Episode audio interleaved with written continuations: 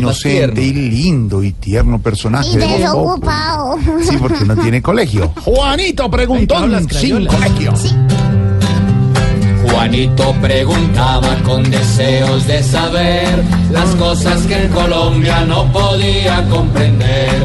Juanito tiene dudas que queremos aclarar y una buena respuesta de seguro va a encontrar. A preguntar a mi tío Avarito Forero. Alvarito. Ah, Alvarito. Alvarito, por favor. Con lo malo que pasa, quisiera saber yo, porque el más afectado siempre es el Chocó. Y eso sí que lo sabe Álvaro, que tiene fundación muy preocupada por Y el tiene Chocó. niños allá, Pero por de supuesto. fundaciones. Y ayer la protesta fue grande en el Chocó, don Álvaro. Sí, Jorge y Juanito, el tema del Chocó es tema largo y ancho, Eh, pero para entender el paro hay que entender la relación que hay entre el Pacífico en general y el Chocó en particular con el resto del país, porque esa relación ha ido cambiando, básicamente por la situación de violencia del narcotráfico, que se concentró tristemente en ese litoral, Eh, y eso lo ha puesto finalmente en el mapa de las noticias en Colombia, por terribles razones, pero finalmente.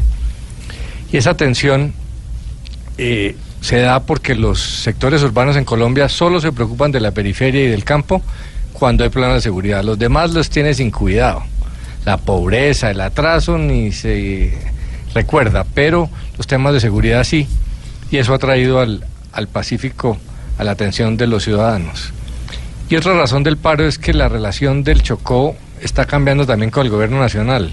En el periodo anterior, el gobernador de entonces, que es el actual ministro de Ambiente, y la alcaldesa de entonces de Quibdó, que es la actual viceministra de Cultura, tuvieron liderazgo y generaron confianza y consiguieron muchas inversiones para el Chocó, como el acueducto de Quibdó. Y pasa lo que está sucediendo un poco en Chile, en, en Brasil, que cuando empieza a crecer la clase media, empieza a haber mayor inversión, se desencadena una ola de expectativas mucho mayor que cuando no había nada, que cuando el- era todo olvido. Y el paro del año pasado eh, le funcionó al Chocó porque generó solidaridad entre los colombianos y generó unos compromisos grandes en materia de vías y de salud. Entonces, eh, por eso este paro. Lo más importante es que los chocuanos en- están encontrando que los colombianos somos solidarios con sus paros. Por fin estamos de verdad avergonzados y preocupados por la situación. Sí. Entonces están usando el paro para llamarnos la atención y presionando al gobierno y eso está bien. Hay paros buenos y hay paros no tan buenos. Este es un paro justificable eh, que, repito, los colombianos tendemos a apoyar y por eso el gobierno le tiene que dar la importancia política que tiene, Juanito. Ah, gracias, tío. Juanito, muchas gracias por venir a preguntar. Mañana a esta hora te volvemos a esperar.